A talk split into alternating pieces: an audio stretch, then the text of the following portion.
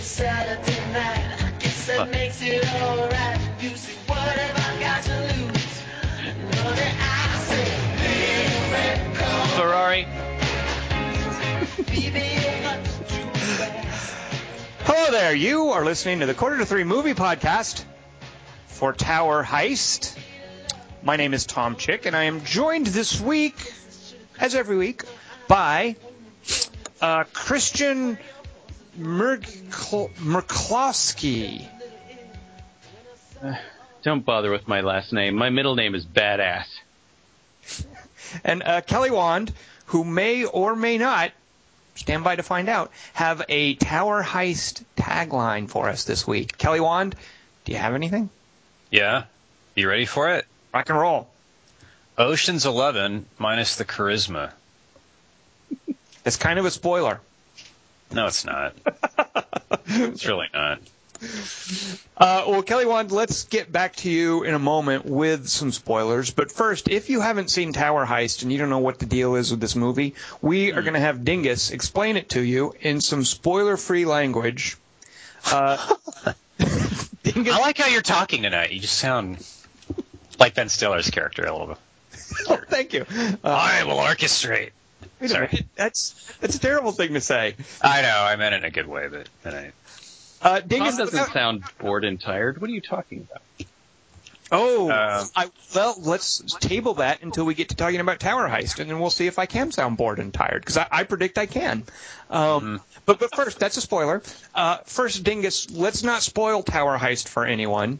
Uh, tell us a little bit about what it is. What is this movie? Uh, give us some detail without spoiling the plot or anything like that. All right. Well, this week we saw Tower Heist. A- whose stupid idea was that again? I can't remember. that was mine. I pushed you guys in to see it. I apologize. Uh, but I wanted to see 4M. It's a 2011 American action crime comedy movie. Ah, Oh, that's what confused me. It's about a bunch of average Joes trying to get their money back from Bernie Madoff. The film was directed by Brett Ratner mm. and written by Ted Griffin and Jeff Nathanson. It stars Ben Stiller, Casey Affleck, Keep going. uh, Sorry. a bunch of a bunch of other people. The movie is rated PG-13 for language and sexual content Mm.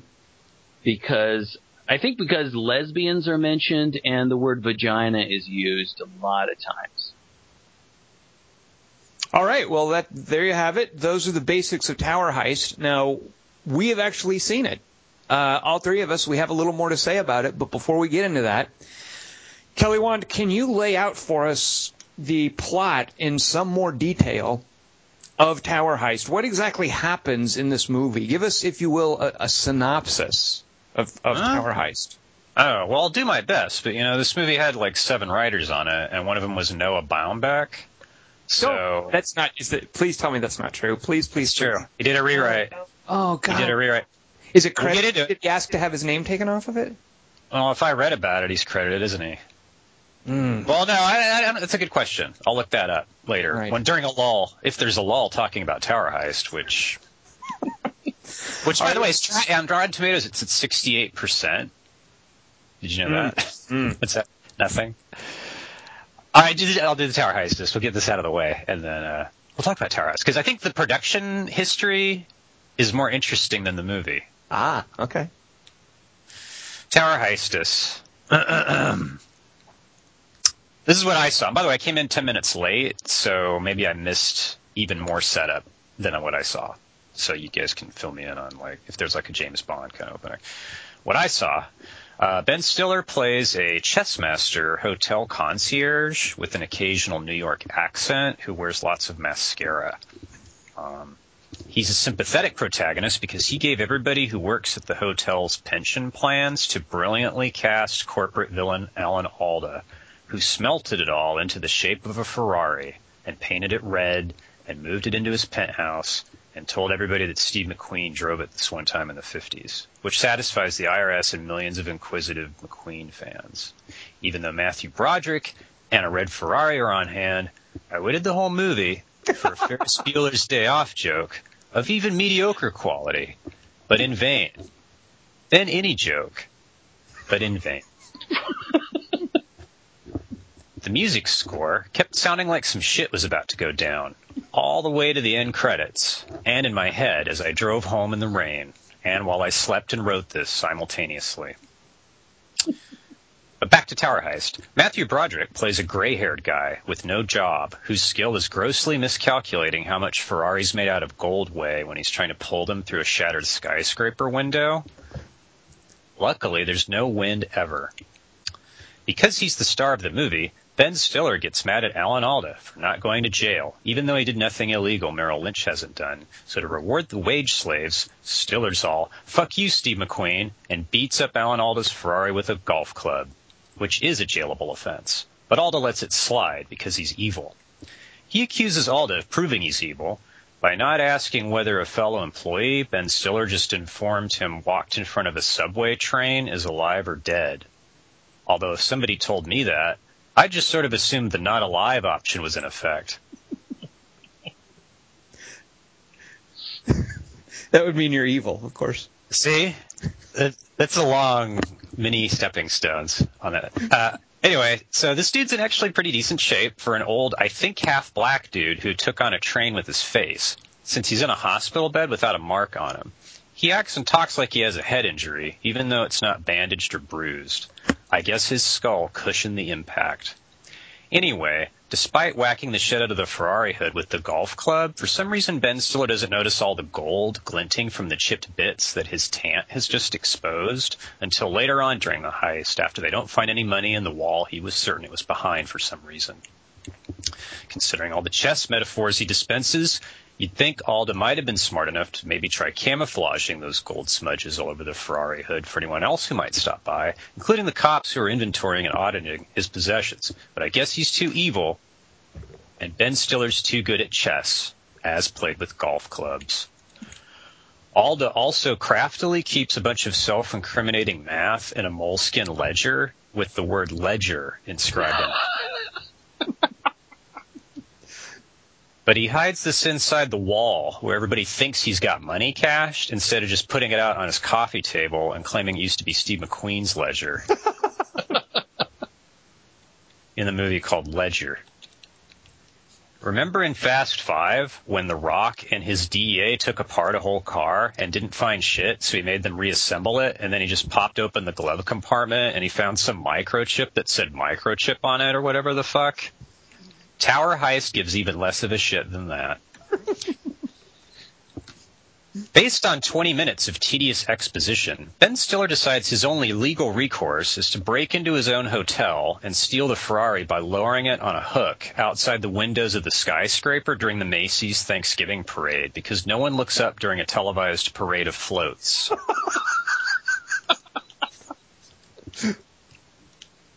And luckily, there aren't many windows in a skyscraper through which occupants might find the sight of a slowly descending red Ferrari with Matthew Broderick hanging from it, vaguely noticeable. See? Uh, they keep the security camera droog distracted by giving him a Playboy, even though that wouldn't be a very long distraction. Although this one's French, although Playboy is the Disney of porn in any language. Another critical aspect of Stiller's heist scheme hinges on all the hotel employees emerging from the same rear entrance during the parade to gawk at a Snoopy float. They don't give a shit about the Shrek and SpongeBob floats because streetwise commoners not debriefed on upcoming heists at the workplace only like comic strip characters from 40 years ago. Plus, it's not like they see this float every year. Also, the big boned heroine from Sapphire from the novel Precious by Gollum is also in this movie as a maid who knows how to crack safes, but for some reason prefers her job as a maid. I agree with Tom's cat. Since the money's not in a safe, but disguised as a red Ferrari, her services wind up being sort of redundant in this instance. But Sapphire does earn her keep by trying to poison a white cop or mafioso or something whose job is to guard the door of Alan penthouse by sitting on a chair and remaining unsuspicious. Her poison cake fails to entice him, though, as does the deleted seduction scene, so she tricks him by ramming her room service cart into his legs, which knocks him out. Although since unconscious people don't snore, I guess he's dead. Speaking of race in movies having come a long way, Eddie Murphy plays the Jamie Foxx black criminal character from Horrible Bosses, whom the doughy white heroes try to learn street smarts from by paying his bail and hanging out with him. The only smarts we see him teach them, though, is how to get a plastic cockroach in a baggie, and he hands them all bobby pins on a rooftop while he goes inside to fuck Rita. That line's hilarious, or would be if we knew who Rita was. The maid, I guess. If she can do safes, she probably was allowed to skip bobby pin class. Turns out they're not going to be needing any of these skills for the heist, but I'd fuck Rita. Eddie Murphy also does like Amber Heard in Rum Diary and presses Ben Stiller's gas pedal down and nearly kills them both along with hundreds of pedestrians. So Ben Stiller will tell him what kind of business enterprise he has in mind. But street smarts is more a figure of speech, or, in this case, like a chess metaphor. Eddie Murphy has speech smarts. Speaking of speech, in the middle of the robbery, Eddie Murphy mischievously betrays them all and pulls a gun on Ben Stiller and intends to murder him by shooting him in the face. But this misunderstanding gets worked out by cutting to a scene of Casey Affleck in a bellhop costume yawning between takes. Speaking of taking, even though Ben Stiller's about to pull off a daring tower heist, he asks Téa Leoni out, even though she's a cop and underfoot constantly and will probably find his finger and butt prints all over the penthouse later using luminol, and even though the only night she's free is the night of the heist. Talk about flirting with disaster.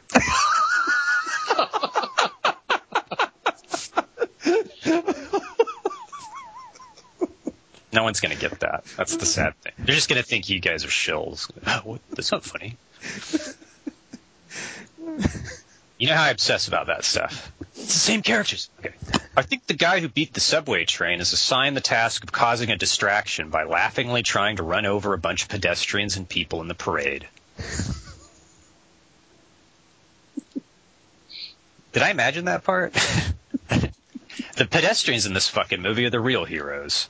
Cool title for prequel Tower Murders. At the end, the heist is a smashing success. They get the car stuck in the elevator shaft as planned, and everybody gets captured and put in a paddy wagon, including Alan Alda, whom Téa Leoni has arrested for not mentioning he had a wall in his penthouse with nothing inside it. And Ben Stiller tells Alan Alda that he's been officially and irrevocably checkmated because a ledger with a bunch of columns and numbers exists somewhere on Earth written in somebody's handwriting.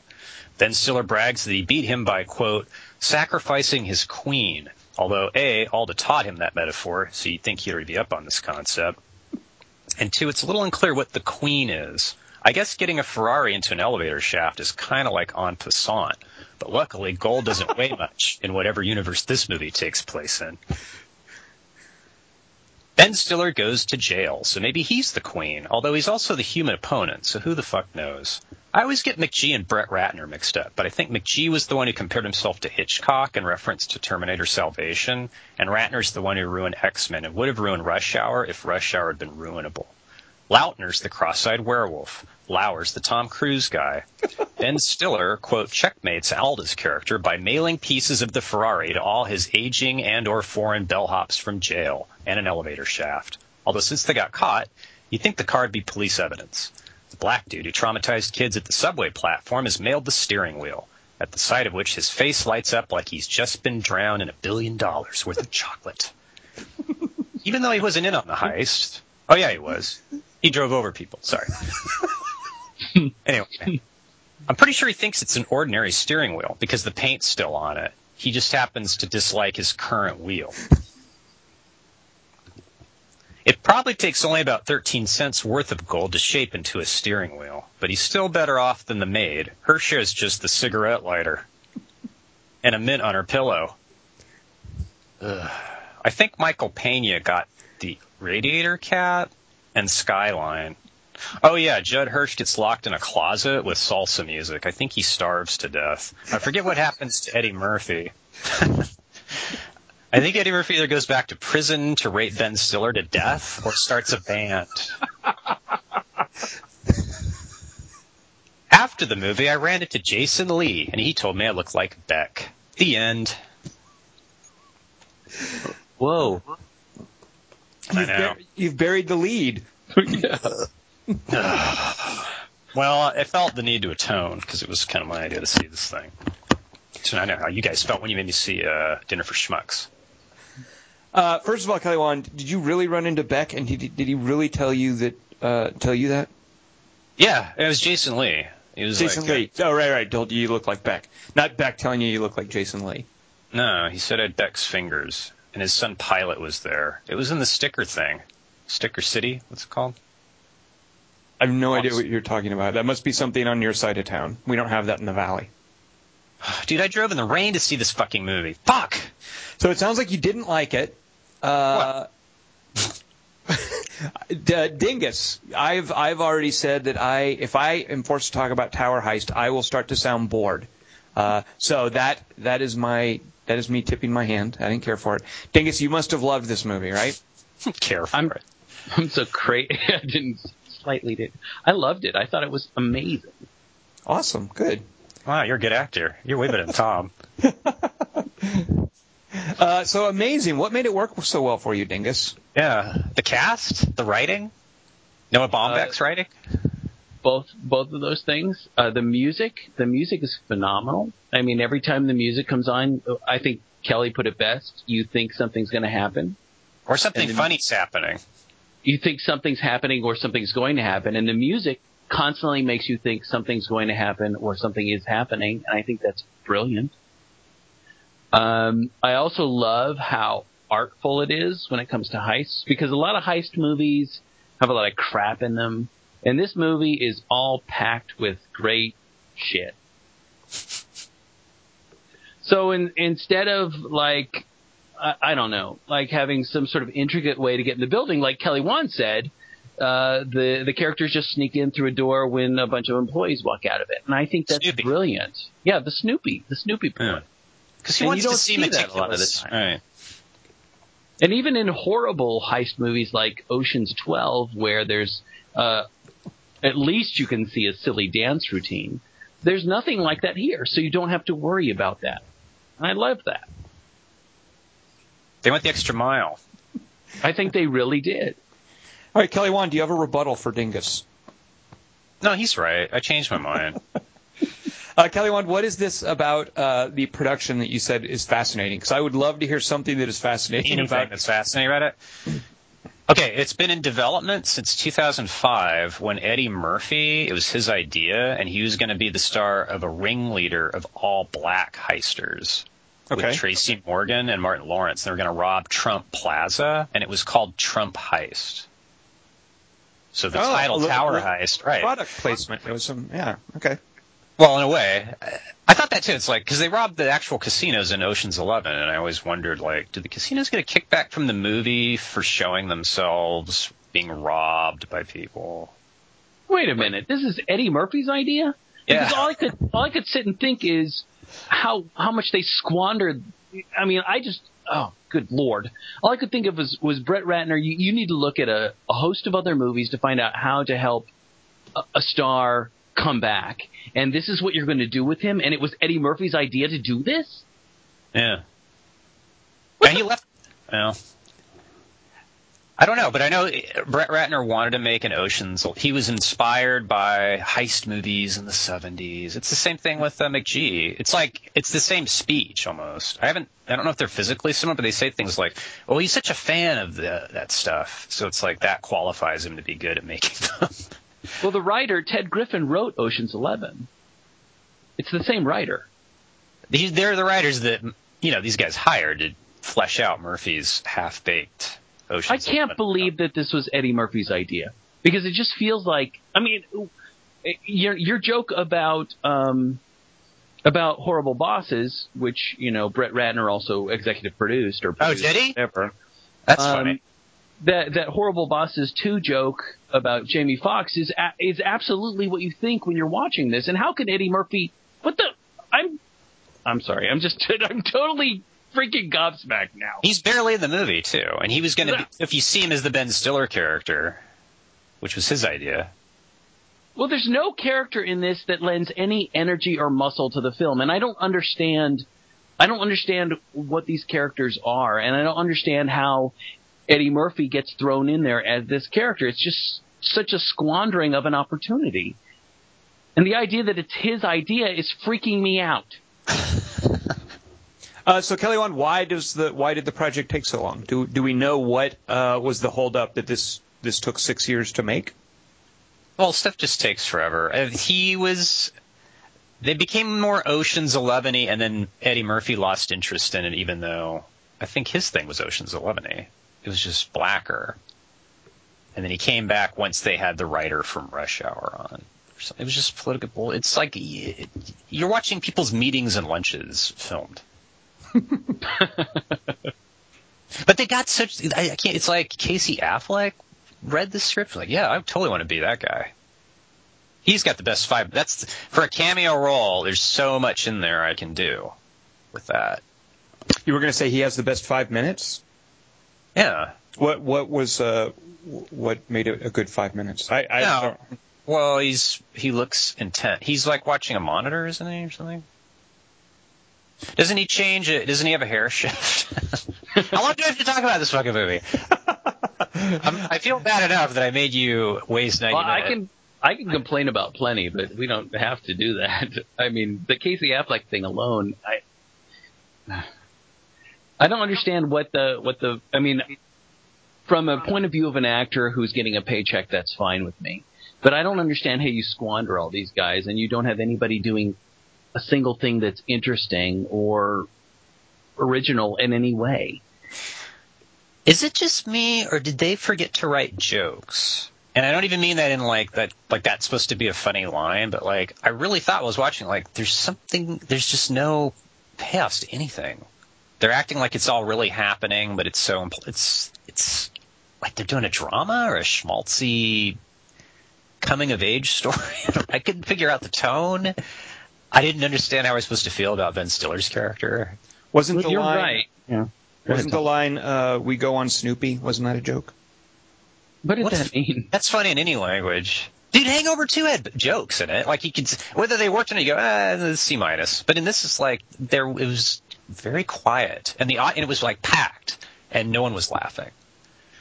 And it wasn't even hostile after. It was like tedious, bored silence. Like, yeah, here we are. It's raining outside. It's warm in the theater. My theater was packed, but I felt like the laughter was forced laughter. Very forced. But what'd they laugh at? See? Yeah, good point. They laughed at. They Um, just laugh in the the- movie instantly. also too, here this will excite Tom because it's about production history and not about the movie, so it'll distract him for a minute.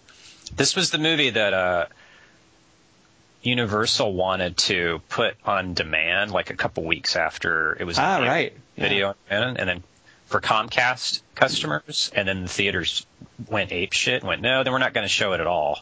Fuck you. And then How did that resolve? Do you know? Because it was just for a couple of markets, like uh, Atlanta or something. Like they were they were going to try this in a few markets where it was made available on video on demand either before or simultaneous with the release, and it would be something like sixty dollars. Right. Uh, so Sixty dollars for to watch Tower Heist at home. Well, but the, the that's if like if you assume Kelly Wand that a family goes to it. I mean, that's a good value for a family who might want to go out to see a movie. You, you know, you've got two parents, you know, some kids in tow. You have to pay a, or you pay a babysitter or whatever. So for some people, sixty dollars to see a, a movie is pretty much what they expect. Uh, and I know that the the theater chains were up in arms about this and we're threatening not to show it. I didn't see what the resolution of this was. Is this now available for video on demand? Do you know? No, Universal caved, and Occupy Universal was a success. The theaters camped out in tents and went, "This is what are what, nuts?" Good for them. All right. Okay. But I'm I, I'm kind of bummed about that because I would. Uh, it's such a shitty movie. I really would have been curious to see how this thing did. Like, this is the first movie you can watch at home, and it's this for sixty dollars. Which in your, if you're saying a family would watch it, like you're you're gathering grandma and the kids are going to watch fucking Eddie Murphy's bobby pin sequence. Well, we don't actually see it, but um, sixty bucks seems like so much for any movie, doesn't it? It just seems like such a horrible idea. It's Well, like yeah. Netflix all over again. No, I mean, if, you, if a family goes out to a movie, uh, that's pretty much what they expect to pay, I think. It all it also implies it's like the studio believed in this movie so much it wanted to make this that maiden voyage. Like this will be the thing that trans. This is the future of filmmaking. Tower Heist. We're going to put this in people's homes. Same, like they won't have to drive to go see Tower Heist. We're going to make it the most convenient thing ever. because this is the material that will make them change their whole ways. Uh, I think it is ba- banking on this being like the return of Eddie Murphy. I mean, I think that's what they're thinking when they expect that people will care enough. Uh, Yeah, he's in two or three scenes. That's return. And I heard, I saw that too. I keep seeing this like return to form. Like from where? From Meet Dave? How far back are they going? 48 hours. Oh, because he's playing that kind of guy. Yeah, yeah, that's what I thought. Just, I mean, so everything we see is just a rip off of some shit we saw 30 years ago. Thing prequel. Eddie Murphy's doing 48 Hours without Nick Nolte. Well, for me, this movie is a classic example of a movie as product rather than entertainment. Uh, and I just, I have very little to say about it. I was completely unimpressed. I was bored. I, uh, I'm not even sure I can muster. uh, I like, I admire Dingus's passion about this. Yeah. I honestly cannot even care that much. But I, I really think of it as this is a studio product. Uh, But those can be good. Dark Knight was a studio product. I disagree. I mean, Christopher Nolan's kind of a, he's more of a traditional auteur, don't you think? Like he's he, he's a visionary filmmaker and all those cliches. Uh, I don't think there's anybody involved with this or about whom you could say. Wait, he was, Zack Snyder's the visionary, by the way, according to the commercials, not Christopher Nolan. See, I'm not even sure I would call Sucker Punch product. I mean, Sucker Punch is so the the the result of one man's vision, even though it sucks. Uh, I, there's no vision to Tower Heist. Tower Heist is, uh, like I say, studio product. There's no vision. There's n- no sense of, of glee. There's no sense of you know everything's derivative and not in the sense of an homage. Just because there's, I, I think there's no creativity to it. This is a creatively bankrupt, dull, forgettable movie. Not one actor seemed happy to be doing this. They must have been, and they paid so many fucking people, like Judd Hirsch. They, it's unbelievable. Okay, let's go around the table and all say what was the least sucky moment in the movie. Because as I was watching it and realizing, oh, this is terrible, I got to thinking, okay, I'm going to look out for the least horrible moment. uh, can can you guys all come up with something? Do you think? Think we could do that? Like, let's pretend we want to recommend this movie. What would you highlight as being recommendable if you were forced to do that? You guys got something? Uh, the imaginary scene in my head where they drive the car, and it's made of gold. Like a oh, it's, it's you're driving a car that's made of gold that Steve McQueen drove, and it, they have to, the cops have to catch it. That's what I thought was going to happen. And by the way, uh, Ferrari's way too prissy for Steve McQueen. I didn't buy that for a second. What movie is that from? Bullitt? Is that the Ferrari movie? No, What the fuck's he talking about? But it's not even a real car. That's the thing. It's plot. It's a MacGuffin. It's supposed to be his actual car that he wrecked in, right? right. But it's got. go- But that wasn't. It didn't. It wasn't made of gold. Well, No, no, that's that's, the what point. that's- Yeah, exactly. Alan Alda replaced it with a, a gold, like it was just So a what's the real car? I don't know. They threw it away. Isn't that worth more? I don't know. It's he makes a car with putting the gold. It seems like an awfully complicated way to be rich. I had two separate people in my theater from separate points of the, the audience who, the moment that the movie wants you to realize that it's the car, saying out loud, as if they had just hit on it themselves, "It's the car." Ah. and I left Did they did they points. say it's Chekhov's car? Yeah, that's the that's the tone I had when I saw the film The Car on DVD in Tom's living room. At the time. Uh, Dingus, what is the one moment you would salvage from this movie? Kelly can't even come up with a real one. He had to. There was one I forget. I for, well, Dingus will remind me. All right, we'll come back to you. So, Dingus, what's the one moment that you would salvage from this movie? Um, and I liked seeing uh, what's her name, Nina Arianda from Win Win. Oh, that's who that was, because she was adorable. Yeah, I, I liked her coming in and saying, you know, a shark is born a shark or whatever she says. Uh, I, I liked her. You know, I- liked for the too. bar. I liked her too, but what a terrible line too. That that's her payoff line. Oh, it's, it's horrible. Yeah.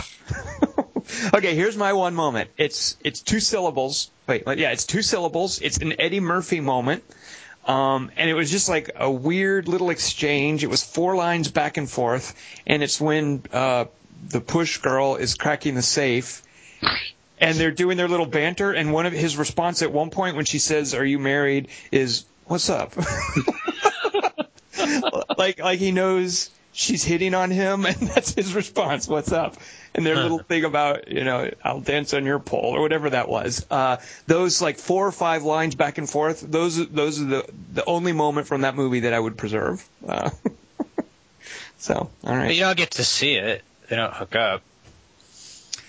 Right, but that, that that little exchange, like a few lines back and forth, that it almost seemed as if the actors were enjoying themselves. Like there was a little sense of chemistry and fun there. Like at that little moment, I was like, oh, this is kind of cute. And He at least was doing a character. It was one he's done to death, I would argue. But I, he was at least trying to be funny, I thought. And Ben Stiller, I didn't know what the fuck he was doing. He just seemed miserable. He seemed really bored. remember how awesome Greenberg was? Yeah, but you see, it's like it's like they cast Greenberg as this guy. Like, oh great, now I got to play this fucking shit. oh, this is what I wanted to do with my life. I just wanted to do nothing. You can just imagine Ben Stiller thinking every time he, every time the the director says cut, thinking, "Remember how awesome Greenberg was?" And Noah Baumbach wrote both, so there you go. I, I refuse to believe that's I true. refuse to believe that too. Also, Kelly. He got a check. He got a check. They could ignore it, dude.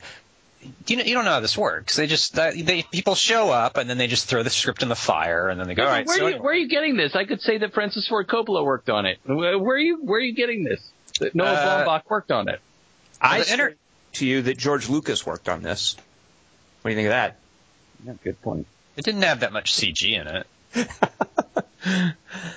Uh, But I, you know what? I but here's the thing. Okay, I did not see a trailer for this movie. I saw the poster for it, and then that's what triggered. And then I saw the cast. So and then I was- I I lobbied you guys to see it because for some reason I fucking thought it was a Die Hard parody or something.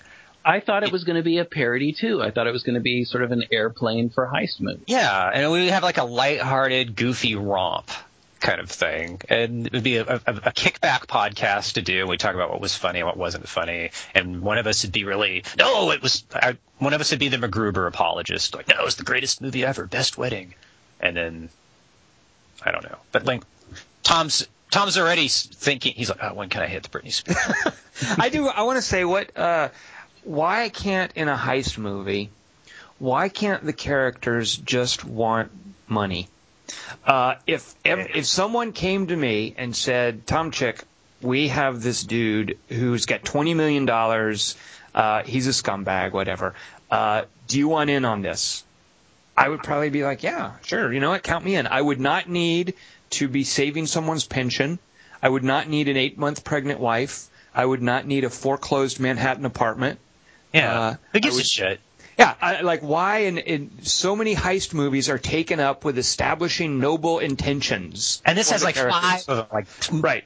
Every one of them gets spelled out for a half an hour. And the thing is, if you have a heist movie that doesn't have that, it becomes like a Treasure of the Sierra Madre's like morality tale about greed. Right. Uh, I, I just, for once, want a heist movie where the motivation is simply that hey, money is kind of awesome to have, so yeah, let's let's take this this free money. Um, Well, that's how yeah. Reservoir Dogs works, isn't it? No, because it's all- they all have terrible endings in Reservoir Dogs. I mean, they all come to some- Wages of Sin. Yeah, yeah, exactly. It's the treasure of the Sierra Madres. It's the, the money is Oh. everybody's undoing. Uh, you know, either in a heist movie where the, the characters are noble, you need to establish that they have some ulterior noble motive. Otherwise, it is like a like Kelly once said, a movie about the wages of sin because you're doing terrible things. You are undone by your greed. You know, Treasure of the Sierra Madres, uh, Simple Plan, Reservoir Dogs, that kind of thing. Well, back in the seventies, Uh, they Ocean's Eleven, then. Isn't Ocean's Eleven just about money then? I don't know. Don't they have sick grandmothers and whatnot in that movie? You might. Or- Maybe you're right, Dingus. Dingus going to bat for Ocean's Eleven. Very nice, Dingus. All right. well, he's trying to he's trying to woo Julia Roberts by ripping off her boyfriend or something. They had some other thing they needed to do. Didn't they want to get back? Andy Garcia, didn't they do like a sting? Like even the sting has, oh, we got to avenge the dude who got killed. Yeah, yeah, it's like a revenge thing. It's not about the money, it's about the revenge. Right. Isn't that part of Oceans 11, 12, 13, and 14, Dingus? I'm not sure. Uh, I don't know. I, I'm just I haven't seen Ocean's Eleven in a long time, but I just thought that what they were going for was the money, and they got everybody to get the, to get the money. In that case, I approve. But in the seventies, they'd have things like uh, Richard Pryor's "Some Kind of Hero" and Dick and Jane, where like society was so lame and shitty that they were driven to crime. Like you, okay, it's the only thing we can do, and so the comedy arose from. Well, you know that that was a little. I, I I wonder if that's part of what they were trying for here. This kind of zeitgeist about getting back at Wall Street. You, you know, Right. like, and and there's potential there. I, I I think not that this movie was able to realize it, but uh, I I I thought we were going to get something like that. Like Dingus said, you know, what if you could steal money from Bernie Madoff? Of course you would. Nobody has any moral quandary about that. You're stealing from a thief. Of course you should do that. Right. Uh, and that's kind of that's this zeitgeist about Wall Street uh, that, that people feel, but it couldn't even do that. It couldn't do had that. to have noble intentions. Yeah. spelled out endlessly, and instead, like that could have been done funny, like in a funny way, like make the Wall Street, like make Alan Alda's character funnier, even like he's a funny asshole, like the horrible bosses. Yeah. You know what? Colin Farrell should have played that role with his his fake comb over hairstyle. I would have liked that. Who wants to see Alan Alda play the corporate villain? That's fucking. Although I liked him in Crimes and Misdemeanors, though, when he was the dick.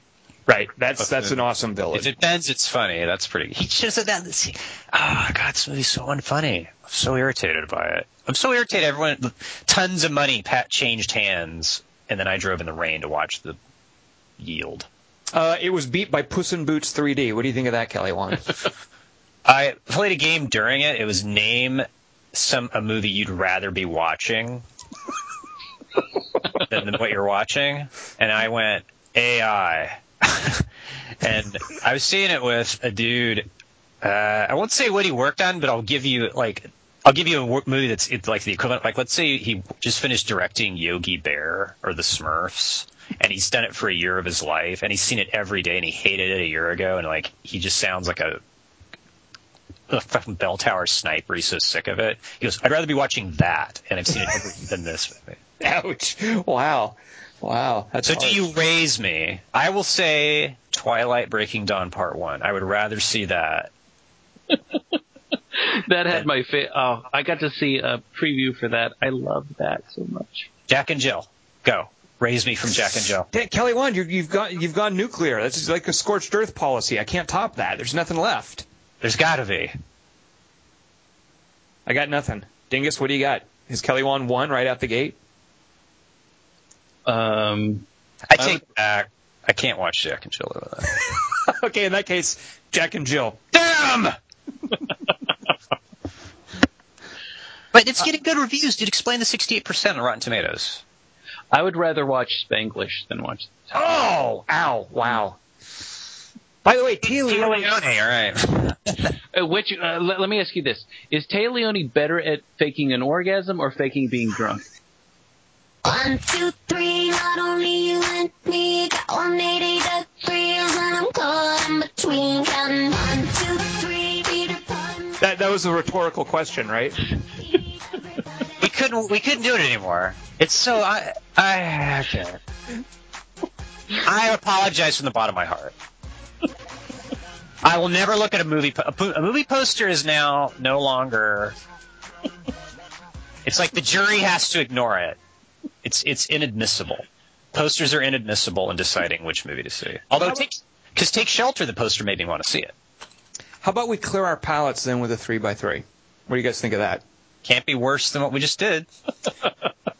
Well, here we go. This three by three this week, uh, I fumbling for what to call it. Used the term hair shifts, which Dingus liked. But uh, basically, what I'm looking for are scenes in which a character either cuts or grows his or her hair, or shaves or doesn't shave.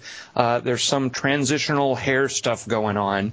Uh, I want the three best instances of this. Now, You always have the girliest topics. is this girly? Yeah, a little, hair? Come on. When That's you- shoes in a movie. That's was that one? Yeah. Here's the, here's the thing. I think we're all picking some of the same things because the really good instances of it are are just undeniable. So I think there's going to be a lot of overlap. I've got a lot of runners up I want to talk about. like I don't. I don't like this topic because I think we're all going to just mention the same things because there are a few really strong scenes that come to mind, and I, think we're all going to share those. None of them being girly. So there. What do you think of that, Kelly Wand? All mine are dudes. Take that. Ooh. Well, you go first, actually, because you're introducing next week's topic. So, what is your number three choice of uh, apparently a dude hair shift? Uh, this was my only serious one. So don't make me talk about it too long because I don't like being serious. It's kind of hard to listen to. Um, but Jeremy Irons in Dead Ringers, because he had to change his hair to show which twin he was, and he had like that. He had the curl over his head for the one who had more of a conscience, and then the guy with the medical stuff, implements, torture, gynecologist. Is that? I take it that's not one of the ones you're referring to. I'm missing don't something think of- huge. Yeah, I don't think of that as a hair shift. As I mentioned, it's when a character either cuts or grows out his hair or shaves or doesn't shave. So I, I so I totally fucked up the topic. Uh, maybe one of them at some point in Dead Ringers gets a haircut, so maybe that is salvageable. Do you, do you know for sure? Does that ever happen? What? Yeah, they actually start looking like the other dude. Well, and personalities change. and it is the same actor, so uh, I guess you could say technically he does alter his hairdo. So Wait you know hear my number two if you think that's bullshit. All right, the, ju- the judges will accept that one. Uh, Really? Oh, that's nice of you. I can change it. You want me to change it? I can make my number one, my number three, and then just come up with number one. nope, that's okay. Uh, we want to hear what list you've come up with over the course of the week. No last minute changes. That's against But the if it- rules. The judges will not accept that. See, that's what I'm saying. Like, if you don't accept it, then what happens? If I only have two, then you go, no, that one's not. Right, you lose a point. I lose a point. Okay. Right, you're less likely to win that week. Uh, all right, so Dead Ringers, your only serious one. After this, we get two jokey ones from Kelly Wand. Uh, Dingus, what is your number three choice for a hair shift? And do you feel as I do about this topic? What do you feel? Uh, ha- you don't like it, Tom? Uh, no, I like it because I thought of it, but I think we're all well. Since, I don't think that I- anymore because I see that Kelly He's Wand. saying, right. Go ahead. You're saying, uh, if you did the topic correctly, as I asked, we'll all have the same ones because there's only three good ones. Or you can do what Kelly Wand did until they fucking break shit. Uh, I think Kelly Wand that you aren't going to come up with the ones that Dingus and I are going to come up with. I expect we will duplicate two of them. Why? Because um, it's hard for me to think about hair for very long. You'll see. You'll just have to wait. So, Dingus, what is your number three, and uh, what, what do you got for us? Well, I, I know I I know we will duplicate one of them. Tom and I will have. Uh, Tom will uh, probably take away my number one. I don't know about the what two Tom is talking about, but I know he's going to take my number one. Um, but I, I like this topic because I like the idea of it. But I started thinking, should I just run away from the one I want to? Uh, anyway, anyway, I like the topic because I think it's a cool topic. But you're right, we're going to duplicate. Uh, anyway, number three, you're not going to take away from me, I don't think. And here's, I don't know, how should I present this to you guys? Give us a line from the movie. Oh, thank you, Tom. That's a Give us a strand of the hair. All right. Here's a strand of of my topic for you guys, or a strand of my number three. Did I ever tell you I've got a thing for brunettes? Hmm. What? X Men 2. Okay, hold on. Let me look down my list of runners up and see He's if that saying looks it's a like from- storm. Hmm, wait, that's not right. Uh, Dingus, I do not know. All right, this is a little movie, um, and I don't want to say too much about it, unfortunately, because the the hair shift in particular is a spoiler. But it's a little movie called Tangled. Ugh. Oh, dang, that's a good one. Rats. I thought it had to be real hair. That's CG. I, I still like. I still would not displace that from the three that I've got, but that's an awesome one, Dingus. I didn't even think of it because it's a freaking cartoon. it is a freaking cartoon, but um, and again, I, I you know I don't want to say anything. I just want everybody to see Tangled. Just go see Tangled, and uh, and see how hot uh, brunettes can be. Wait a minute, what? What? Uh, What? yeah. Come on. All right. that's drapes. Uh, So uh, my number three, and this is actually what made me think of this, although I think there are better instances, specifically too, of of uh, characters cutting or growing their hair. Uh, I was always struck uh, by the shift about 40 minutes into the crying game, where we're introduced to Stephen Rea's characters. Remember the IRA with this long, shaggy hair, and they abduct Forest Whitaker, and that whole first phase of the movie takes place, and then it all goes awry, and he has to hide in London, and uh, you know he's he's hunted by his former comrades, by the the British, uh, and in that shift from the ambush of the IRA cell in Ireland to him moving to London, uh, he has cut his hair. Uh, and I love that transition in the movie. uh, from the long-haired, shaggy-headed Stephen Rea to the more sort of tired-looking, old, older-looking Stephen Rea with with short hair. Uh, so that's my number three. That's a nice one. I like that. And I didn't realize because I went back and watched it. Uh, Jaye Davidson, who plays Forest Whitaker's girlfriend, uh, is a hairstylist. I didn't Oh. remember that detail. uh, and he goes in. That's his first meeting with her. He goes in to have his hair trimmed. Uh, I was like, oh, good. All right. Euphemisms. See, I was, I was trying to think of things like that too. That that that I like that transition idea, and I ended up things with things that were more uh, abrupt. But I like that a lot. Well, it isn't. It's a really abrupt transition because the cell gets raided by the British, and then he has to. He has a scene where he's talking to uh, like a, a fellow who helps him escape, and then it's a cut. It's literally one cut, and you see Stephen Rea. Uh, he's he's at a job where he's running a jackhammer, breaking through a wall. And the wall obscures his face, and then he breaks through the wall, and you see he's got short hair. It, it's like that abrupt. Um, uh, When did you see Crying Game?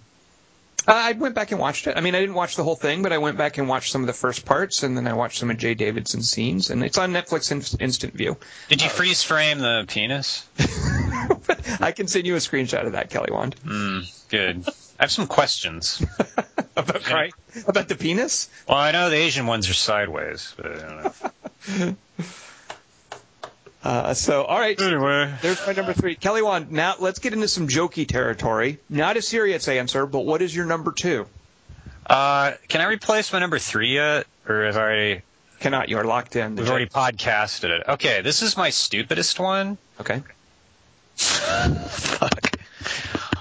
Humor me until you hear my, I'm gonna, I'm gonna argue it out, and then you can make a ruling when you hear my reasoning. All right. Because The I think when are ready. You, you first hear it, you're probably gonna go, God damn that Kelly won, and then at the end you'll say it louder. Okay. My number two is James Bond, because each actor's hair color reflected their take on the character. For example, Sean Connery's was dark and brash and whatevs, and Roger Moore's is all red and tidy like a pencil eraser or combed rust. That's what he brought to it. And Daniel Craig's blonde because he's icy and ruthless, and Brosnan's was like tidy like Moore's, but the same color as Connery's, so he's kind of like a split the difference, like Harry Potter Five. And then uh, Timothy Dalton's is all you're only going to see me twice, I only live twice, so it's like just there. And then Barry Nelson's is in black and white. Uh, Roger Moore's a redhead? Yeah, isn't he? Isn't that red? I had no idea. You didn't see any of the Roger Moore James Bonds? Sure, absolutely. Yeah, I just didn't remember him being a redhead. I wouldn't have thought that.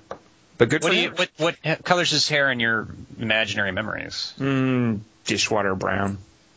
See, I think they did a total recall on you, and you're him. Oh God. All right, so James Bond, all of them. Good. Dingus, Is that all? Is, is that what you're going to do? Really? That's. I think it counts as a hair shift. So I'm asking Tom if that's all he's going to do. If if, if he's going to let you get away with that. Uh, I, I'm not. Uh, you know what? I'm going to dock half a point. So how how much am I down right now? One and You're now half down one and a half points. out of two. So I have half a point out of two. That's pretty good. yeah, that's right. I have one left to make it up. It could be far worse. Uh, can I take a quick break here and and tell you all that um, Brett Ratner uh, produced Running Scared? Nope, you cannot. Okay, I apologize. We don't want to know that. Didn't he do? Now, Brett, Brett Ratner has produced some great movies. There's, I, as a producer, I, I fully support Mr. Ratner. It's hard to say his name, isn't it? I just wanted to do a commercial break and say that. All right. Can I? I want to do a commercial break and say in the trailer for Underworld 3D, I, I forget what the actual subtitle of it is. Uh, Kate Beckinsale. I don't understand what's going on in this scene. Kate Beckinsale pulls the pin off of a grenade and throws the pin at the camera. What? I swear to baby Jesus, that's exactly what happens in the trailer. Is it a Is it a 3D movie? What's Yeah, on? it's a 3D movie, and they do a thing where the pin, she flings it at the camera, and the pin comes right at the camera, and the camera goes through the ring on the pin, and that's how I'm sure that it's the pin. Uh, I don't think they're clear on how grenades work in that movie. Uh, so that, that Or she's a vampire, so the the grenade won't hurt her, but the pin may choke the person she's throwing it at with an open mouth. I don't know what's going on there. It's, it's odd. Uh, and also, every time in that trailer they talk about the war between vampire and lichen, I can't help but wonder if there's also a war between werewolf and moss. Hey, I uh, I have a dumb question. All right, Don't- Kelly don't Wand, vamp- break for Kelly Wand. Yes, what do you got? Okay, vampires are immortal, basically, Right, like But elves. where- right, like elves, but werewolves are like dwarves. Like they're humans that just can change into wolves. They don't they don't live forever. So when the vampires just win the war by just hanging out, like just starve them out like the zombies in 28. Uh, Dingus, can you uh, Facebook Taylor Lautner and ask him about that? Uh, he defriended me, so I don't know. What? What'd you do now? That's the I third time this of- week. I made fun of that fetus line from Breaking Dawn.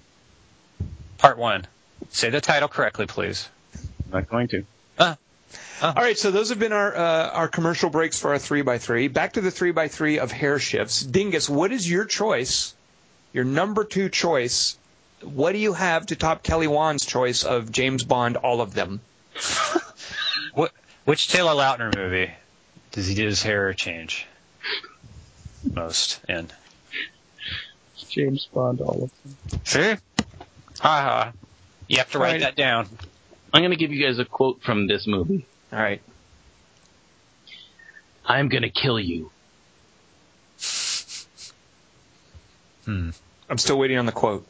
Oh, sorry. That's a terrible quote because that's in. I could name any number of movies and I would be right. No, they never say that. It's one of those things that you never they never say, but everyone thinks they said. Like, uh, frankly, my dear, I don't give a damn. Like that's not really in the movie. Play it again, Sam. Yeah, play it again soon. Uh, Dingus, I don't know. That's too generic. Uh, do you have a better quote, or can you give me an actor's name? Uh, sure, I can give you an actor's name. All You right. ready for it? Yep. It's Daniel Hendler. Oh, I didn't see the Harry Potter movies, so I don't know. The character he plays is named Coco. Oh yeah, yeah. Wow, I didn't know the guy's name, but that's definitely in my runners up. That's your number two. Awesome. Uh, Tell us about it.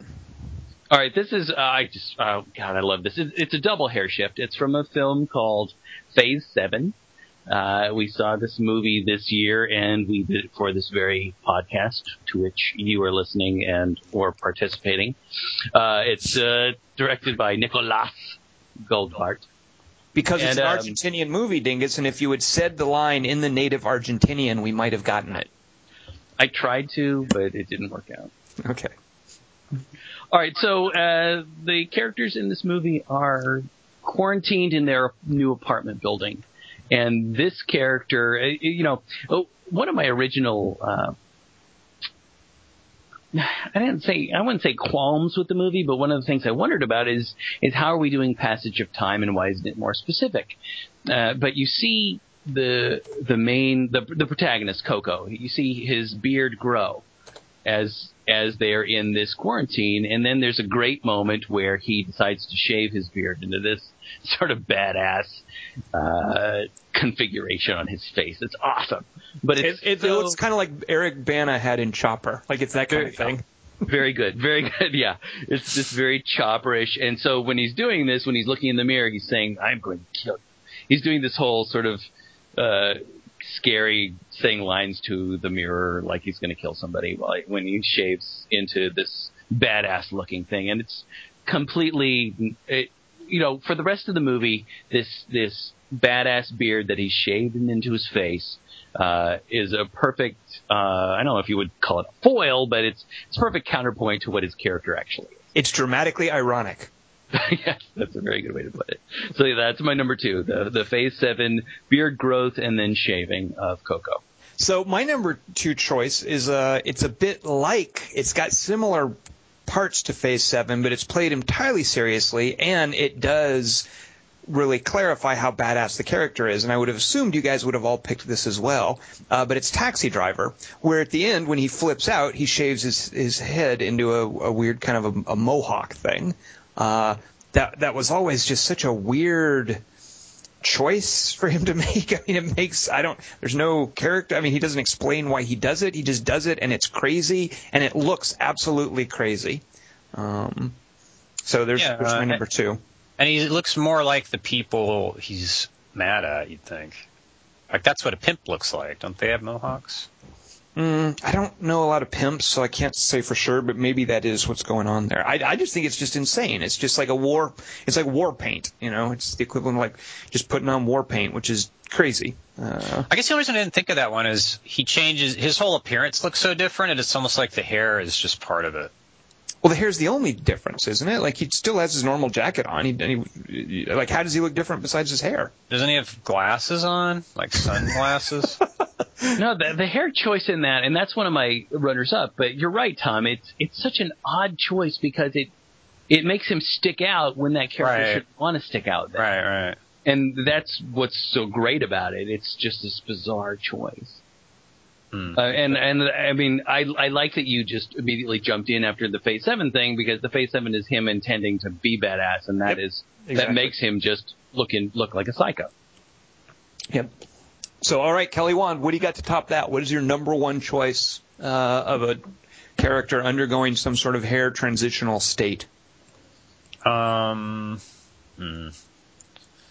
I'll do this one, and then I'll do the other ones as my runners up. All right, save it for your runner up, but what do you got for number one? What's your favorite instance of a character doing his hair different? Uh, in Kingpin, they're both all curly and long haired in the 70s, but then later they're both like toupees and uh, dissipated. So that's good. I like that. You do see hair shifts when uh, they're doing flashbacks to characters being younger and older. Yes, definitely. So, all right, Kingpin, number one choice. Kingpin makes a, it's a, it appears regularly on your lists, wouldn't you say? Yeah. It, it did for non faked physical gesture. All right, uh, let's check with the judge. Yeah, the judges accept that. So, Kelly Wand, you conclude this week's three by three with one and a half points. You are in Uh. the, you are in the lead. Really? Uh, actually, no, because Dingus and H have two points. You are in the running for second place, Kelly Wand. Hmm. So I'm like the Saruman. I can spoil it for one of you. Yeah, you're more like the Wormtongue. Uh, Dingus, why don't you tell folks what you and I have chosen for our number one? Uh, I will give a quote from our number one. Can you do it in the original French as it was inspired by Francois Truffaut? I cannot. Okay, I don't think I could either. Hate you people. By the way, Dingus and I, that is not a parlor trick. We did not consult beforehand on this. Go ahead, Dingus. Isn't parlor trick too Victorian a term to still use on a podcast? Well, I'm part English, so. Oh, Parlor. All right, Dingus, what do you got for us? Part English. What's the, what's the line? You're not part English. Of course I am. Who How is- much part? Who, you're one billion. You're an octoroon, I thought. I live in a country that was founded by England, oh, I see. so that makes me part English. I'm a Cro-Magnon. If you go back. Yes, Dingus? All right. What's the, what's the line? Give us Took the issue with Tom's genetic brag, though, show right there. Mr. British red coat over here. Good lord, what the hell are you guys talking about? I don't know. That was really stupid. That's the stupidest conversation ever, but we only had one this week. And last You know what? I don't. Any conversation that uses the, the phrase genetic braggadocio can't be that stupid. It all started with Tom's parlor, All right, Dingus, what do you got? Give us a line. said the Nope. Brit to the fly. No parlor trick. This is just, I think. And you know what? Maybe I'm wrong. Maybe I don't know what you what you're going to pick, Dingus. Let's find out. Sam. possible not. Uh, mine is uh, my line would be, of course it's dark. It's a suicide note. Mm, mine would have been tomorrow. I'm going to kill myself. So Yeah. mine would have been the line would have occurred immediately before your line, Yes. or a few a few lines beforehand. Uh, all right. What is the Get a room. what is the what is the name of that movie, Dingus? Uh, the movie would be the Royal Tenenbaums. And do you know that uh, that tomorrow I'm going to kill myself is from a Francois Truffaut movie? Do you know that little bit of detail? I did not. Ah, okay. Well, tell tell me about the scene, and then I'll I'll give you my little bit of trivia. Um, well, uh, Richie Tenenbaum, played by Luke Wilson, has just found out that his sister Margot, adopted, um, who he's in love with, has been having an affair with his best friend Eli, and this is too much for him to handle. So he goes into the bathroom to cut his hair, and um, and decides to kill himself. Now I I don't know how this shakes out because I've watched this so many different times. Um, and I was just watching it for the haircutting this time. I just, I God, I love the way this this the scene is filmed and Needle in the Hay is playing as as it's filmed, um, or as as he as he cuts it, and it's just so tactile the way he's doing it with his little pair of scissors, and he's pulling the hair out and he's cutting it, and and the way his hands sort of overlap as he's cutting his beard and he's cutting his hair, and then he shaves part of his beard, and then he he says the the line Tom just said, "Tomorrow I'm going to kill myself," and then uh, indeed uh, he decides to do it right then. Uh, it's like a shearing of a sacrificial lamb or something. I mean, there's this sense of shearing the sacrifice, uh, and just the the dramatic change in look. He's been so obscured under all that long hair, behind that beard, in that that little headband for the whole movie. It's sort of like Luke Wilson's face. And Luke Wilson has this very expressive, soulful face. It's sort of like it finally emerges for the first time right before he opts to check out. Uh, it's a very And you know- scene. It is a very powerful scene. And before you made this category, Tom, uh, I never thought this at all. But I went to get my copy of the, the DVD to watch it again, just to watch that scene again. You can watch it online, but I, I just grabbed my DVD. And the cover of the DVD, I looked at the cover of the DVD and I thought, I suddenly went, spoiler alert. Oh, because is he sh- on the the poster? He's all shaved. Yeah. Ah, right, right. Because I have the poster hanging up. You're right. That's a good point. I don't like that. And they need to go back and rework that. Yeah. Because that is such a huge shift. That's a huge character shift. He's he's changing from the bomber. He's cutting away that that sort of bomber persona that he had, and becoming and and just becoming a kid in a way. I mean, he's just got this naked, almost infant infant look. He's just so he looks so vulnerable. And before he looked so hidden and um, covered, and and he's he's he's shedding that, and and in while it's a it's a better look for the actor to sort of see that on the poster or in the on the cover of the DVD, it was just so weird to look at it, knowing this topic and go, whoa, wait a minute, and I'd never thought that before. Thanks for ruining the poster for me now. You're welcome. Uh, so there's apparently a Francois Truffaut movie. I don't think I've seen. I, I don't think I've ever seen a Francois Truffaut movie. You Uh, didn't see uh, Jules and Jim? oh God, that's right. I did see that. Yeah. Okay. So I've seen at That's least. so overrated, dude. That movie's not that good. But there's some Francois Truffaut movie, like maybe it's 400 Blows or something, where one of the characters says at some point, "Tomorrow I'm going to kill myself," and Wes Anderson wanted to use that line, even though it's not what happens in the scene, uh, which didn't occur to me really how odd that is until. I don't know if it was an interview or if there's a commentary track. I forget where he said that, uh, where Wes Anderson said he wanted to use the line, but it makes no sense. He looks in the mirror, and says, "Tomorrow I'm going to kill myself," and then he does it then at that moment. Uh, but it's because the line is from a Truffaut movie that Wes Anderson is fond of. My favorite Truffaut movie is Close Encounters. I have seen that one. Yes.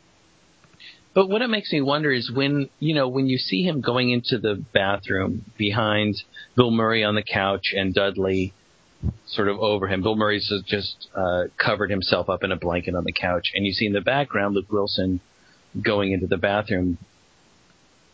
Is he going in there to do that? Sure. Don't you think? Yeah. Why would they show Well- it? That's true, but he and he says he wrote a note, so I guess he is. Yeah. That's that. It's either that or to pee. Kelly, Wand, have you seen the Royal Tenenbaums? No, but I did see Tower Heist, and there, it's, I learned a lot about filmmaking from it. So all of us did dudes. Uh, do you have in your runners up any chick hair transitions? Because there's a bunch of like chicks shaving their heads scenes. None of you guys picked any of those. What Natalie Portman? You mean? Sure, there's that one. That one's boring. What else I- you got? It's been a while since I've seen Tangled, but I believe Tangled. Tang- Tangled is a girl. That's her name. That's the character's name. So all of us picked either dudes or fake people. I have one girl. It's uh, Lost Highway, Sherilyn Fenn, and Willem Dafoe from that movie. Also, if you think about it, that's a hair shift. But do you remember Sherilyn Fenn scene in it? Uh, I do not. I haven't seen Lost Highway and Ye- Dog's Ears. It's lost to memory. Wait, wait, it's not Lost Highway. What did you call What's it? what's the one with Nicolas Cage and Laura Dern? That's Crazy at heart, young at heart, Wild at heart. wild at heart. I'm a fucking idiot. Why the hell am I on the internet? the internet's too exclusive a club for the likes of me. No, uh, Wild at Heart. Sherilyn Fenn. She's like getting in a car accident. She stumbles around, and then at one point she's like, "Yeah, something," and then like her, the top of her head just slides off, and she's been trying to like keep her brain in because the car accident. So her hair, it's like a hair shift, literally. It's a little deeper than a hair shift, though. That's a good one. Uh, you know the famous GI Jane scene where Demi Moore shaves her head. Uh, see, head shavings are all the same. I agree. Uh, Alien Three. Same Fight shit. Club. Same shit. See, that's why Taxi Driver's a bad choice because it's almost a shave. Here's one that I like uh, because the audience might not notice it, but the fact that one of the characters notices it and comments on it is meaningful. There's a scene in The Squid and the Whale, which is about Jeff Daniels and Laura Linney and their their messy divorce, the, the character's messy divorce, where Jeff Daniels shows up after they've been separated for a while, and Laura Linney says, "Oh, I see you've trimmed your beard." And he says, "Yeah, it's getting a little feral." And he, he scratches his beard. And the, uh, I mean, he's he's just a bearded guy throughout the movie. And he's a feral, dude. Yeah. But the fact that Laura Linney notices that, uh, I think, is a great character touch. Uh, that, that you know, it's establishing that they're separated, but they're that close that she notices a little detail, like he's trimmed his beard, even if the audience wouldn't notice that one. And that his response is still about him. Like he doesn't say something like, "Oh, you've like, yeah, I look different now. I'm interesting." Uh, nobody mentioned 50-50, I guess, because none of us has seen it. Hair shave, cancer, done. Uh, at the end of uh, uh, Christopher Smith, is that his name? The guy that did Triangle and, and Severance, and uh, he did a movie called Black Death, uh, and one of the characters is a monk. And to show the passage of time to far into the future at the end of the movie, the actor playing the monk has like really long, shaggy hair. And I loved that look that he had after you've seen him being a monk throughout the whole movie. So Black Death has a cool one. It's like a vow of not silence, but hair cutting.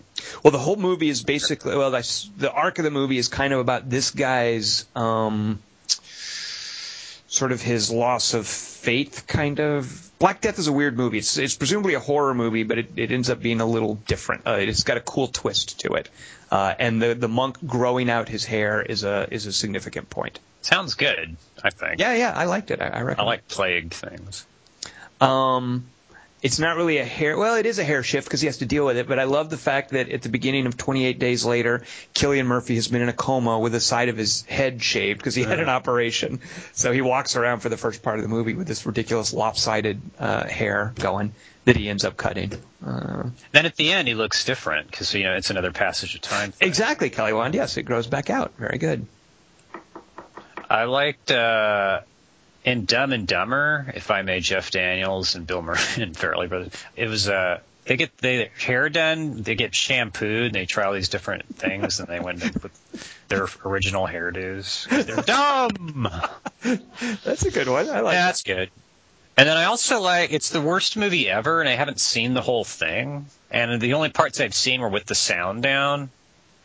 But um, in Evan Almighty, Steve Carell, uh, at a certain point, he start he one of his things is he has to grow long hair like Noah, like it's all white and long.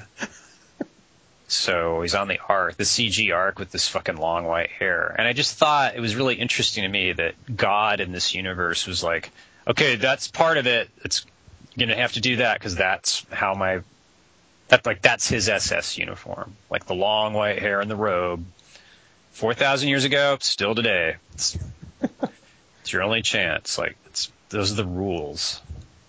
Uh, Kelly Wand, does the beginning of Full Metal Jacket count? Yeah.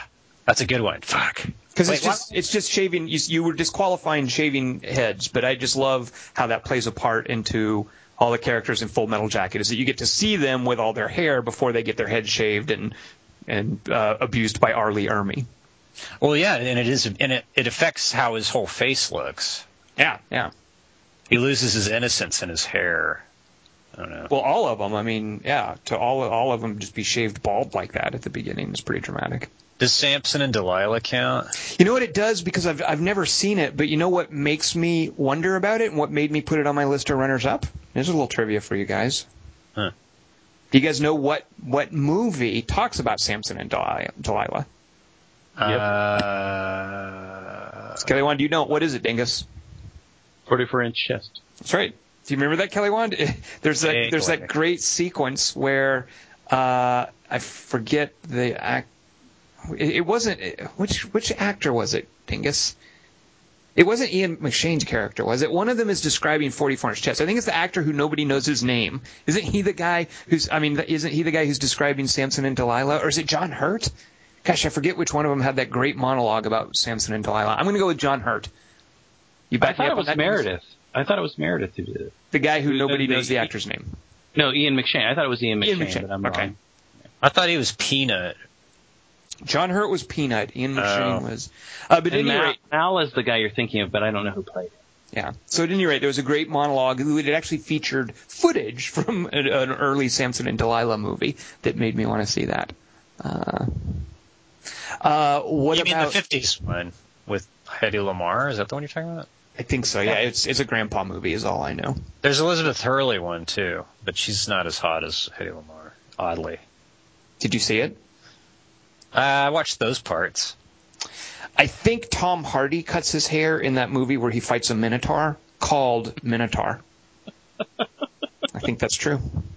Uh, at the end of, there's a great movie. Again, it's where a character just shows up with longer hair at the end of the movie. There's a Jeremy Irons movie called Damaged, where uh, at the end, some you know the terrible moments of the movie unfold, and then we, at the end of the movie, see him presumably years or months later, and Jeremy Irons has like all long hair. Uh, I like that bit in Damaged. The original ending of Army of Darkness, uh, Bruce Campbell's hair's super long because he sleeps too long. So he's all white. Looks like that Monty Python caveman guy. That's pretty good. The original? You mean that's not the ending that that we got? Uh, that's the ending that they made them reshoot because they thought it was too depressing. So then they reshot it. So he shoots somebody who's in Kmart because that's less depressing to people. What was the original ending of, of Army of Darkness? he drinks one drop too many of this formula that they make him, and he's he's in the cave. And then, uh, because it it's really funny too, because like it's he's only just he does it because he's distracted by a pointless like dust rustling from boulders, like it's that, like oh what oh no it's a rock, and then he drinks a drop too much, and then he comes out and it's all post-apocalyptic England, and Big Ben's all tweaked, and it's all Oh, they're going to put him Oh. to sleep long enough to get back to his original time. right. But then That's awesome. right. So hopefully, if they make Evil Dead Four, they stick with that ending, and it's like future Evil Dead. I don't know. That's right, but there's no none of that sort of jumping around in the hardware department stuff. Right. All right. Which I kind of like that ending too, Yeah, yeah, it's fine. Um, but it seems less uh, Bruce Campbell-y. so any any other runners up? Those were all runners up, weren't they? Any others? Oh, I, I like in uh, Indiana Jones 3, The Last Crusade, when Donovan drinks the wrong from the wrong cup and his hair grows super fast. I guess that, that that counts. That's good. I guess that what? the judges are accepting that one. And uh, I also like uh, this is kind of these th- these last two don't really well, okay. Uh, in fact, there's this moment in Fabulous Baker Boys. Oh, when I, lo- I love what you're talking about. Go ahead. when Beau Bridges makes um, makes his brother spray paint his head. Doing that spray on hair stuff on his bald spot. That's so adorable. Oh, yeah. And the the creepy one is is from this uh, this weird little uh, French movie called The Ordeal, um, where uh, the the this this guy uh, kidnaps somebody and then cuts all of his hair off. Oh God, that's right. Dingus, quit talking about that movie. I'm sorry. I just thought of it. I just I was thinking of people who like just when they when they have the haircut, they look so uh, just shockingly different. And that guy, since I'd seen Calvaire or The Ordeal fairly Oh, recently. God, I forgot about that. Yeah, Ding, uh, Kelly Wand, you should watch uh, The Ordeal. I don't see movies with the in it title. So you're not going to see The Debt? I'll see the last half, which is the, the non-the part. Uh, all right, good. So uh, there are runners up. Um, I can't you- imagine anyone wanting more than what we just did. well, then let's move on to what we're going to do for folks next week. Kelly Wand, it is your choice next week for a three by three. What do you have for us? All right, tell me if we've done this one already. but uh, remember in Indiana Jones 4, the shittiest one, where uh, the fridge, he gets inside the fridge. And it saves him from a, a nuclear blast. Yeah. It's awesome, too, because the TVs are on. I always found that fascinating in that scene. Like, that's what that's part of the test, too, is the TV tells the non existent people in that town what the, the bomb's about to come. but uh, that's sort of um, that was their homage, if you will, to like the old adventure serials, Flash Gordon and stuff. Like they'd show him getting in all these jams, like he'd get in a ship and it'd blow up, and then they'd make the kids wait till next week to find out how he got out of it, mm-hmm. and then it would just show him like. It would show him they they they just cheat it, so it's like, oh, he's not on that ship or something, even though you saw him get on it. Like they just changed the shot instead of trying to instead of just writing themselves into a corner and creatively emerging, mm-hmm. they would just like jip everybody. So, what I'd like from you guys, to coin Tom's phrase, is the three biggest hero survival ripoffs. in movies. I like it. Good. Okay. You're like, what? Come on. All right. Good. I like this. Try a little screenwriter, you fucker.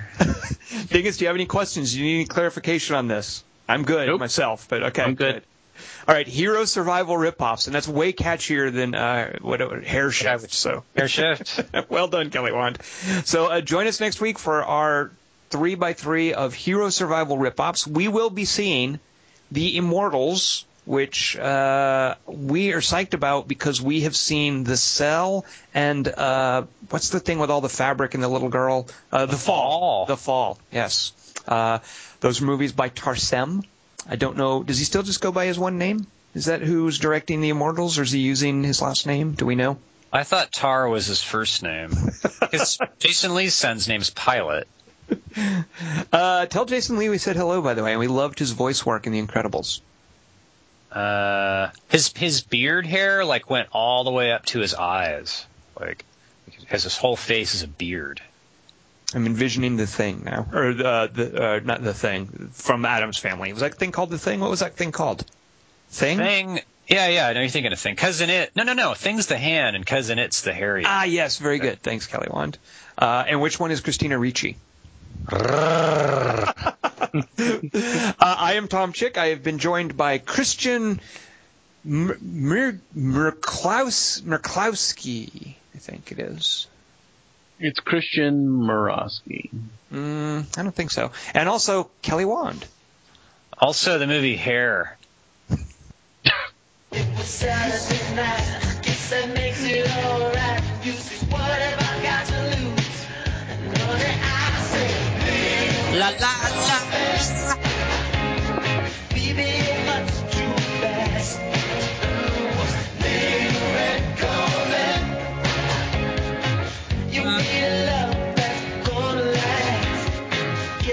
I should've my eyes when you drove me to the place where your horses run free. I felt a little ill when I saw all the pictures of the jockeys that were there before me.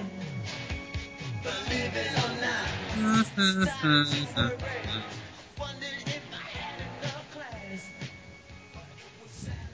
Hey, Dingus, Princess Leia changed her hair.